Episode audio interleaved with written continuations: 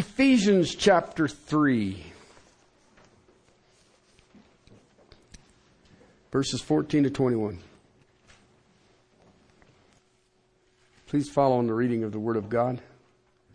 For this reason, I bow my knees before the Father, from whom every family in heaven and on earth derives its name, that he would grant you, according to the riches of his glory, to be strengthened with power through his Spirit in the inner man, so that Christ may dwell in your hearts through faith, and that you, being rooted and grounded in love, may be able to comprehend with all of the saints what is the breadth and the length and the height and the depth, and to know the love of Christ which surpasses knowledge, that you may be filled with all the fullness of God. Now to him who is able to do far more abundantly beyond all we can ask or think, according to the power that works within us. To him be the glory in the church and in Christ Jesus to all generations, forever and ever. Amen. Father, please teach us. As Paul prayed in chapter 1, open the eyes, open the hearts that we may see the revelation, that we may see the purpose, that we may have this understanding to be the fiber of our souls. Father, only you can do this. And I pray that you would grant it to each of us today. In Christ's name. Amen. I'm looking at a section that I call the fullness of God. Being filled. The essence of this text is to start your engine. You've got the information. How do I engage it? Well, you need to turn the power source on. We've been looking over the first three chapters at the position of believers in the body of Christ, aka the church. In a cursory reading of, well, just chapter one, really, had a long discussion on uh, Monday. I was with uh, Hank Smith's pastor, Tim, who's pastor out in Rhema. We got stuck riding together for a couple of loads of calves. It was awesome. it, it was totally awesome. One of the things that I know that he is struggling with, even in his congregation, is that people don't understand the body of Christ and the fact that that's the church. We'll, we'll talk about it, but you'll hear people say, Well, I worship in my own way, I worship this way, I do this, or this is how I do mine, or this is whatever. And what you're basically telling me is that you do not understand the majesty of the church, nor do you understand the loftiness of the church. Peter's made its statement this way that the church is called to be perfect and in glory. Whoa, that's you know, Peter, man. What, we on a redneck stand or something? No, because the church possesses all things pertaining to life and godliness. Life is the temporal, godliness is the eternal. And when I think of the body of Christ, when I think of the church, I come up with my one favorite term. It is phantasmagorical. It is hard for me to wrap my head around it when I think about the promises that have been given to the church, the fact that the church has become partakers of the divine nature, we've been learning that we who are the church of Jesus Christ are special and a glorious group of people someone, and I couldn't remember who it was because I'd written it down some time ago, and I don't. I've read and listened and talked, and, and uh, but they made this statement, and I thought this is really good. I don't believe it was John Calvin because of the terminology that was used, but uh, it could have been Lenski, it could have been MacArthur, it could have been, I don't know, might have been Matthew Henry. Huh? Could be anyway. Quote: Outside of the Trinity the church is the hottest commodity in the universe. unquote. But I'm not sure very many people look at it that way. And that's why Paul is even here praying that we would see it. We've already studied that the church is elevated above the angels. The angels look at us, the church, to see the things they can't comprehend. We have been purchased for God by the blood of Jesus. That is the church. We have been forgiven. We have been accepted. We have been reconciled. We have been redeemed. And it is all in Him, the church. We are children of God. We are forever His. We are His possession. We have been sealed by His Spirit. And we are protected by His divine love. We are empowered by His divine providence and we have the energy of His divine power.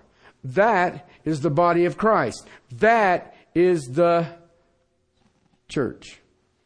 We are a royal priesthood. We are king priests. Every single one of us. We are taught, we are led, we are ruled, we are loved, we are made alive, and we are built up, and we are blessed by the Lord Jesus Christ. You see why I'm a little bit fond of the church? Chapter 3, verse 8. To me, the least, the very least of all the saints, this grace has been given to preach the Gentile. What do you preach in there, Paul? The unfathomable riches of Christ, the incomprehensible riches of Jesus Christ. We possess unsearchable riches, unexhaustible riches, unexhaustible wealth. We are rich because we are one with Jesus Christ. That is the church. He who spoke existence into being has set his redeeming love on each and every one of us. That's the church. It is his family. And in his family, he is pouring his riches of his grace, the riches of his mercy, the riches of his glory on each and every one of us. Chapter 2 of Ephesians, verses 6 and 7. And he raised us up with him and seated us with him in heavenly places in Christ Jesus, so that in the ages to come we might show the surpassing riches of his grace and kindness towards us in Christ Jesus. Note that phrase, brothers and sisters. It is past tense. I am not being seated in the heavenlies. I am seated in the heavenlies, which makes us rich. Only to the qualifying wealth of God, that would be the limit of it. That is what the members of the church, the body of Christ, are. We've been looking at this. Okay, now I will give the qualifier. I'm talking about the real church. Setting in a church on Sunday doesn't make you any more a Christian than standing in my shop makes you a motorcycle. Okay? There is a difference. People who are united with Jesus Christ. That is the church. People who have lost themselves in Him. That is the church. Our resources are unlimited in Christ we are told we are more than conquerors. And that's a totally awesome thought. You know, we're more than conquerors. I'm in Christ. We don't just conquer. we claim the spoils of the victory. Think about it. What group of people on the planet Earth have the ability to deal with the eternal destination of another human being?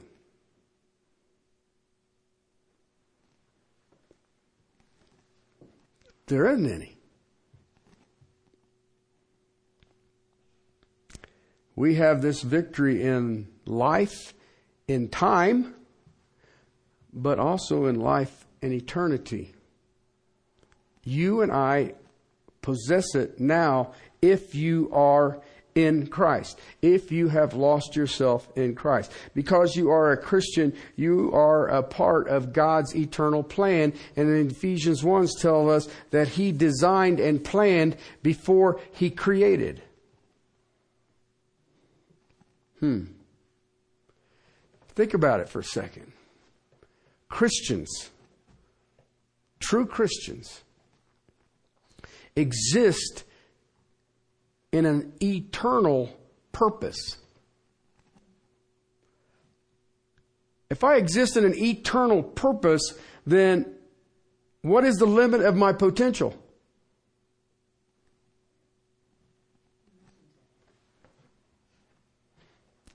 That purpose will be fulfilled throughout eternity. And those that are Christ fulfill that. Listen, brothers and sisters, what I'm just shared with you, I just grabbed from my head over what we've been looking at in chapter 1 and chapter 2. We looked at this stuff in depth. A servant of God inside an earthen vessel. What a wonder. I think I shared with some of you who were here on Saturday for the prayer. I've been reading back through Luke. I like Luke. Um, the reason I like Luke is that it's God. It's almost like I can't decide whether God the Father was sarcastic or making a funny. Okay?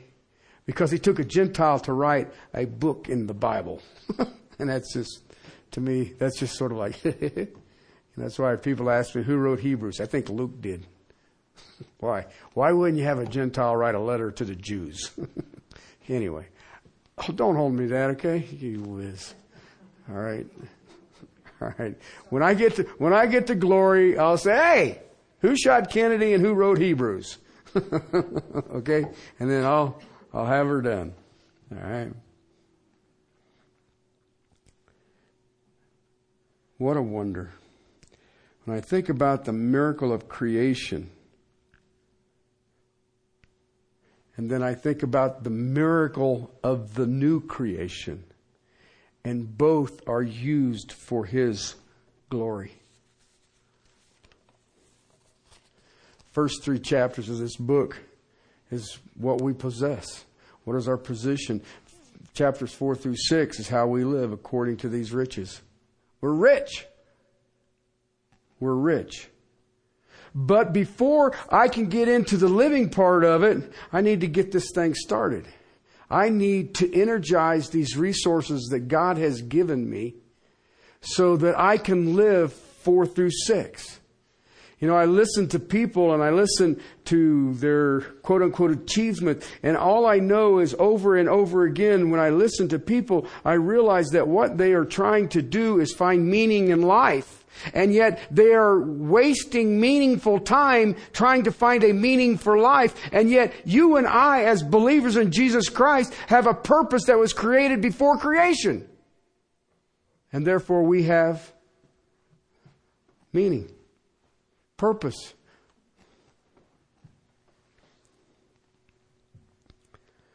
I see these resources in the beginning of this book, and they still cause me to stagger. And I've been looking at them for some time, daily.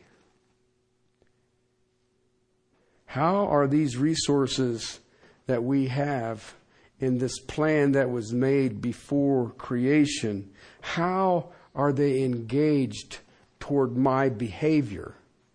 How I act, how I walk, how I make decisions. Listen,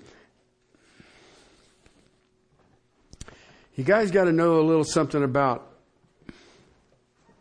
my motivation. Okay, my motivation comes along because of the time that I spend with the Apostle Paul. Okay, I, have I told you this, and some of you think it's funny. You don't understand that I'm absolutely serious. I probably spend more time with the Apostle Paul than anybody. Reading him over. And I did take a break this week with Luke. Okay. But if you really look at history, didn't they hang out together? okay. So, one of the things that I know about the Apostle Paul is I've been able to look at his heart I've been able to look at his conscience through his writings in the power of the Holy Spirit. And Paul's desire is that every Christian be functioning in full power. Full power. He doesn't want anyone pushing the car in the race. Okay? He doesn't want anyone limping along in the path that God has placed us on. He doesn't, he doesn't want to see Christians out there with flat tires. He wants full throttle. Full throttle. There's a commercial on, I don't even know what it's about, but it's this lady drag racer, and, she's right, flying. She's flying one of them rocket cars.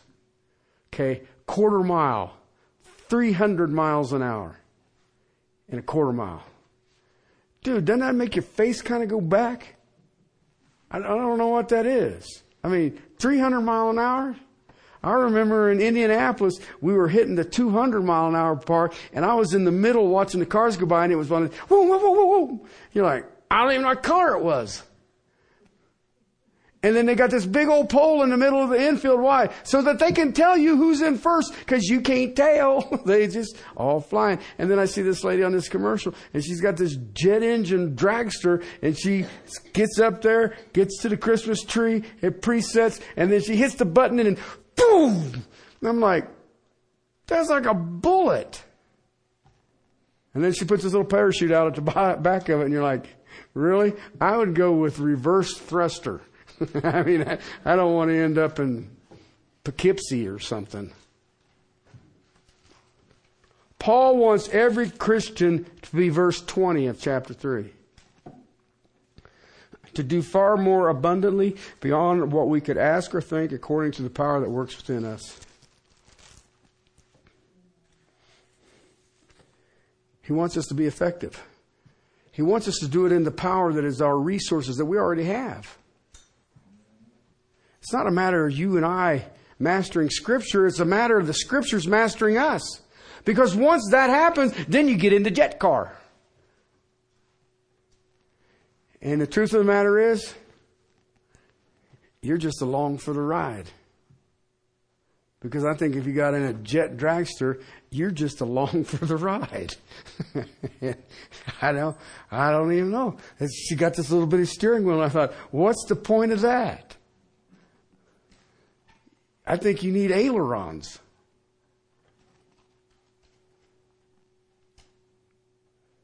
So, in this desire that the Apostle Paul has, what does he do? He gives you and I 14 through 21. 14 through 21. Uh, we're going to get into some stuff here, and I hope that I can articulate it. 14 through 21 is known as a hina in the Greek. H I N A, hina. Okay? It's a series of linked purpose clauses. There's a purpose with a result. Okay? But the problem with it is because it's a hina, you have to do step one, then you go to step two, then you go to step three, and there's five purpose clauses here. Okay, there's a progression. This isn't the best three out of five. The second one doesn't happen without the first one. The fifth one doesn't happen without the first four. That is what a hina is. That's why the Apostle Paul wrote it in this manner in the original language, in a hina. It's a progression that must be moved through. Hina is how the apostle Paul under the power of the Holy Spirit shows it to us.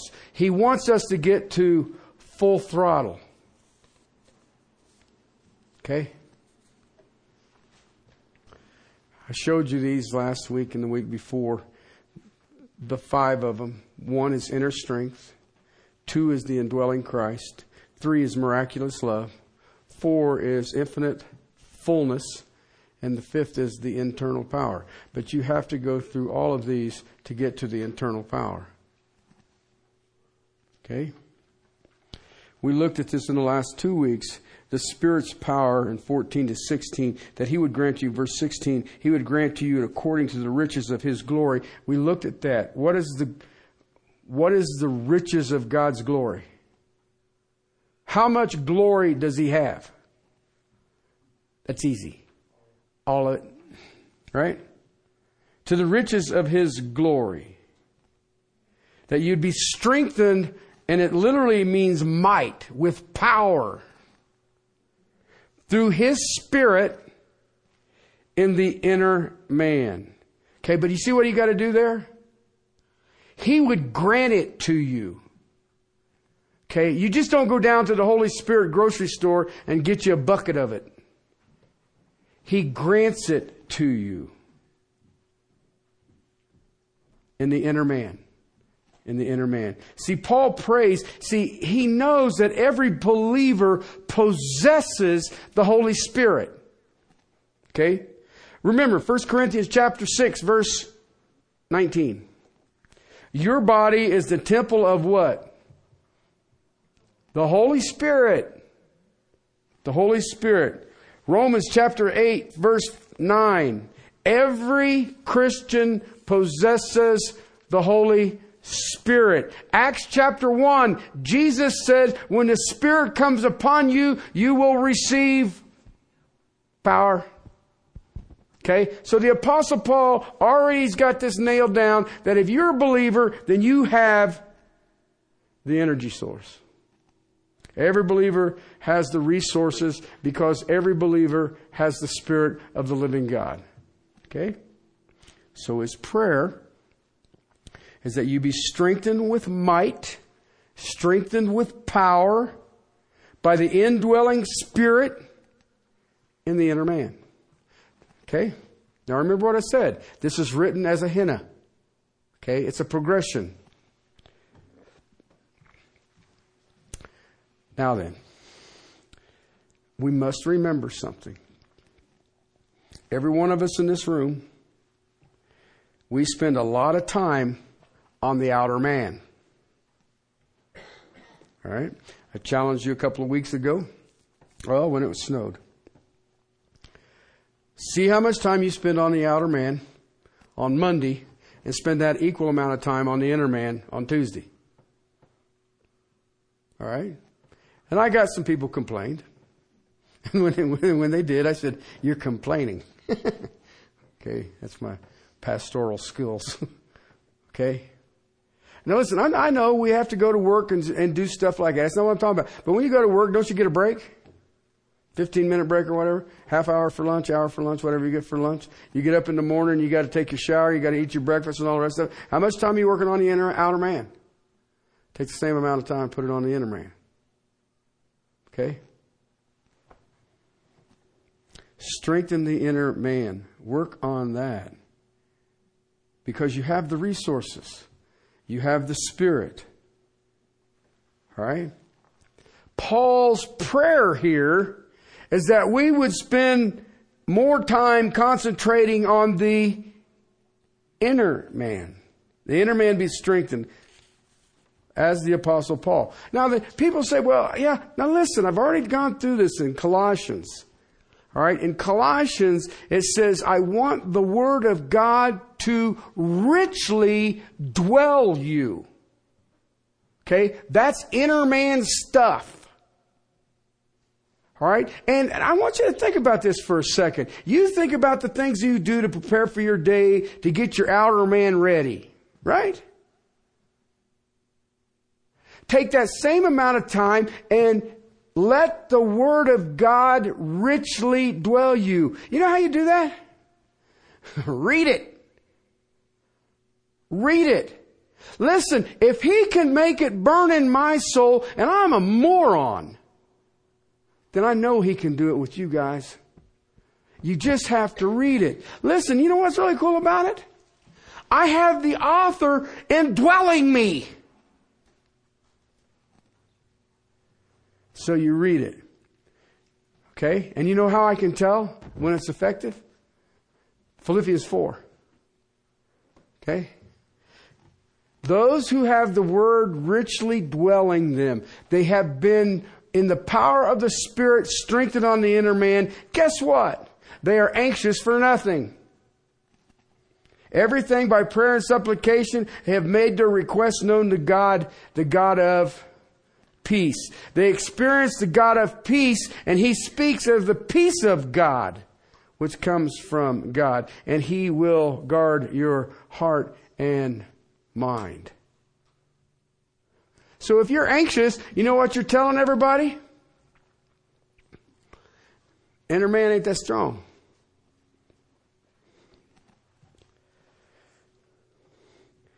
A non worrying mind. Hmm. An unanxious spirit. The only way you ever get that accomplished is with a strong inner man. That is the spirit controlled life. As you yield to the Spirit, to the Holy Spirit, you are being filled richly by the Word of God. Fill your heart and your mind with the Word. And when you fill your heart and your mind with the Word, the Holy Spirit inside of the believer brings that Word back to conscious thought. And it directs us into obedience when you are confronted by temptation. Now, I know none of you guys are ever confronted by a temptation, but if one shows up, if I have the word, it comes to my frontal lobe. That's where my conscience is. That's where I make my decisions. And it says, whoa, man, because I've been into some situations and times in the past that I can remember, and I don't even know what was going on, but I was just flat out uncomfortable. And that was just enough for me to say, nope. Why? I don't know why. I don't know what that. I'm just not even going to go here because it's bugging me.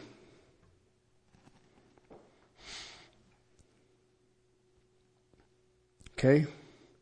That's step one. That's step one. Let me give you an illustration of this. Years and years and years ago, before we ever moved up here, I don't know how long we've been up here, we were downtown. I remember people would ask me about uh, rock and roll music. I says, that was back, I'm talking about the real rock and roll music. Patti LaBelle is in the Rock and Roll Hall of Fame. Really? Michael Jackson is in the Rock and Roll Hall of Fame? How did that happen? I thought he was the king of, hmm, there's a big difference in case you didn't know. Okay? And I used to talk about rock and roll because I grew up when it was really good. Some of the stuff that I hear now, that I get a break. I, no, I don't, I don't want to hear that. Okay? I grew up with the good. But I can also tell you that a lot of rock and roll music was before Christ. And I was in places that I shouldn't have been. I mean, I can tell you, I've seen Led Zeppelin several times. I have seen Grateful Dead more times than I want to think about. Jethro Tull, uh, Crosby, Stills, Nash and Young, Bob Dylan. You go down the list. I've seen a lot of these people. Okay, and when I was there seeing them, I was not behaving. I didn't go to see these people to behave. So when I became a Christian, rock and roll music scared me. Because it made my little pea brain go back to, you were doing what? Okay? So it made me nervous. As I have let the Word of God dwell in me richly more and more and more and more and more and more, every time I hear rock and roll music, you know what? It doesn't bother me. People will come into my office and they says, well, you're listening to a secular rock and roll station. I said, yeah. And they said, why? I said, it's the only one I can get. I mean, I don't want to sit there and listen to static. Okay. And, and talk radio every once in a while makes you start talking to yourself. And so I don't like doing that either. So that's usually what I listen to. Okay. But you know what? At least with rock and roll music, I know what the aspect behind it is. With some of the Christian stuff now, it'd play on any rock and roll station. And that bothers me more. So I don't listen to it. All right. But it's taken me years of allowing the word to infiltrate my soul so that whenever I get this goofy thought that, well, I think I remember I was at Madison Square Garden and they were doing the wall. So what, Terry? Is what God tried to make you sick of your vomit so you would come unto Him. So it isn't that deal. That is the strengthening of the inner man. That's how it happens. Listen, it takes time. I have been reading my Bible every day now for 35 years. Okay? You, you'd, you'd hope after 35 years something would have stuck in there. And there has been some things. That is step one strengthening in the inner man. There's times that I come into a situation, I don't even know what's going on, but I know something by the Holy Spirit in me with His Word is saying, stay away, stay out of that. And so I do. You yield to the Word. You let the Word master you. Okay? That is when you start seeing the contrast between the outer man and the inner man. Okay? The inner man is simply decisions. That's where your decisions are. And every one of them, you know what? You will begin as the Word dwells in you richly. Every one of them, you will turn to the Spirit of God. Your thoughts are about Him. And that's the only way when the Word of God dwells in you richly. Not what you think God is, but what does His Word say God is? All right? Which brings me to step two. We're just going to get into this today. Where there is a strong inner man, note that that's the hina. Okay? Where there is a strong inner man, there is a result. Okay? When you are strengthened with might by His Spirit in the inner man, so that the result that will happen is that Christ will dwell. Okay? In your heart, by faith, with that purpose. All right? Stated here, the indwelling Christ. The inner strength leads to the indwelling of Christ. Now, I don't know about you, but theologically, when I first read this, some time ago, does it seem odd to you? Theologically, does that seem odd to you? That I'm going to be strengthened in the inner man by the Holy Spirit so Christ can dwell in me. To me, it seems backwards. I'm positive, as I have read my Bible, that it is Christ is the one who gives the Spirit. Okay? And if I'm not mistaken, in chapter 1 and in chapter 2 and in chapter 3 of the letter to the Ephesians, it is Christ in us. Seems really clear in those three chapters. In chapter 6 of the Gospel of Romans, it says, I am united with Christ, inseparable.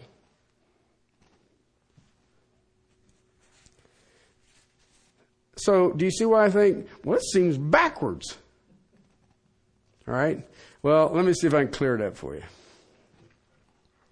one thing this text is not dealing with salvation. Okay? It's dealing with strengthening the fullness of God in the believer. All right? Secondly, I've shared with you before that if you take the English language, it's like chocolate, vanilla, and strawberry. Okay? If you take the Greek language, it's like Baskin Robbins 33 flavors. Okay? I mean, you know, I, I, I audited a Greek class one year of Greek and, you know, the guy says, well, what do you think? I said, I know why that sucker's a dead language. No, but it, it, it is, it is, it is a very complex language. Okay? The word that you see there in verse 17, so that Christ may dwell. Okay? The word in the original language is katokaraside. Katokaraside. Okay? If you take it in the verb form, it's this kata kateri. Okay? Kata, and it's okari in the verb form. Okay? Okari is the word that we get the karaside from. Okay? Is to be at home. Alright? Kata means down. So you know what the you know what that means to me? The Bible was written by a bunch of Southerners. Down home. All right, you said, uh, yeah, it's that old boy from Georgia, wasn't he? The Apostle Paul. Okay? All right, well, that's not the way the Greek works. You put a preposition in front of a verb, it intensifies the verb. All right? So, kata karaside is to be really at home, to be settled at home, to be absolutely comfortable at home. Got it? That is what the word dwell in this text means. Think about what he just said. One, be strengthened with might in the inner man, so that Jesus Christ will be completely comfortable at home.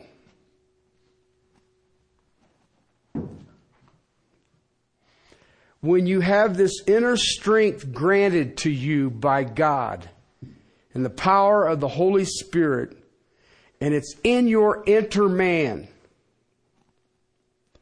You're really walking.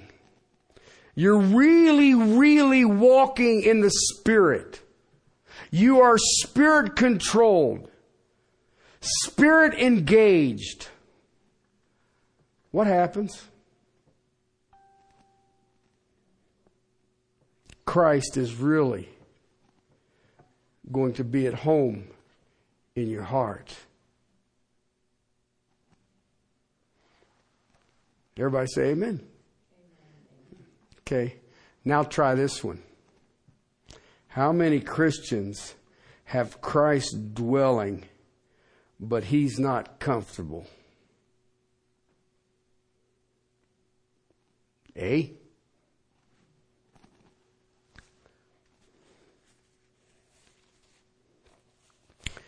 Let me ask you this. Have you ever had times in your life when you have caused discomfort to Christ? Hmm. Now you know why. The Word of Christ was not dwelling in you richly. I mean, you, many of you were with us, we were together when we went through First Corinthians.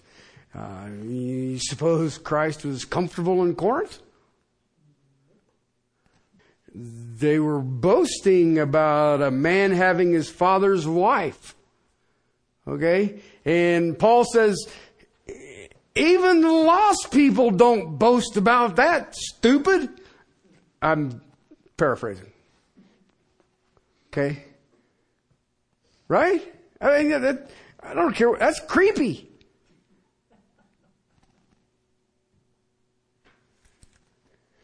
They were having people committing adulterous and pornographic acts in the name of grace.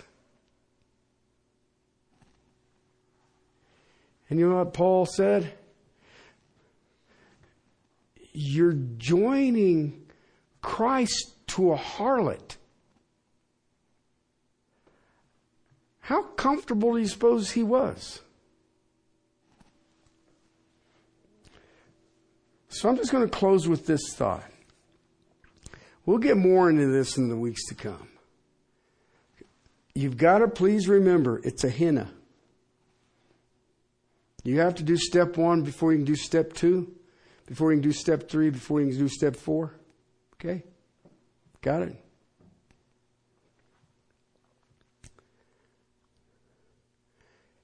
The inner man is granted strength by God through the Spirit indwelling the believer. If the person is a believer, there should be a hunger for the Word. And it should be something that we understand we need to do every day. And sometimes often in a day. Man does not live by bread alone, but that comes from the mouth of God. We all know that. We've all heard that. And yet, how many of us come on Sunday morning and get a protein drink and then we fast all week? And listen, and I'm not talking about reading books about the Bible. Like, there's some really good stuff out there. I don't, I'm not a downplay of that. But the Word of God breathed Scripture is this book. And I should be reading it. Systematically. Let's get after it. And I, and I shared with, start with a little one. Start with Philemon. Do Jude. Second, third John. So you start getting used to reading it and reading it and reading it and reading it and reading it. And the Holy Spirit, He is in there and He's taking that and He starts shaping your conscience. Why? So that you won't make Jesus uncomfortable. I can sum this one up as about as simple a terms as, as any theologian. Sin makes Jesus uncomfortable.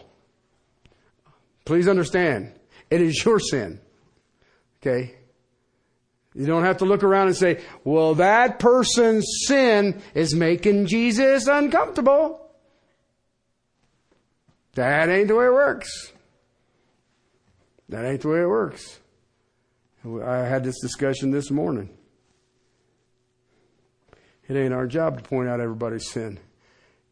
It is our job to make sure our inner man is strengthened so that our sin doesn't make Jesus uncomfortable. We don't want, listen, if Jesus is in, uncomfortable in you, guess what? That quenches the spirit, that grieves the spirit.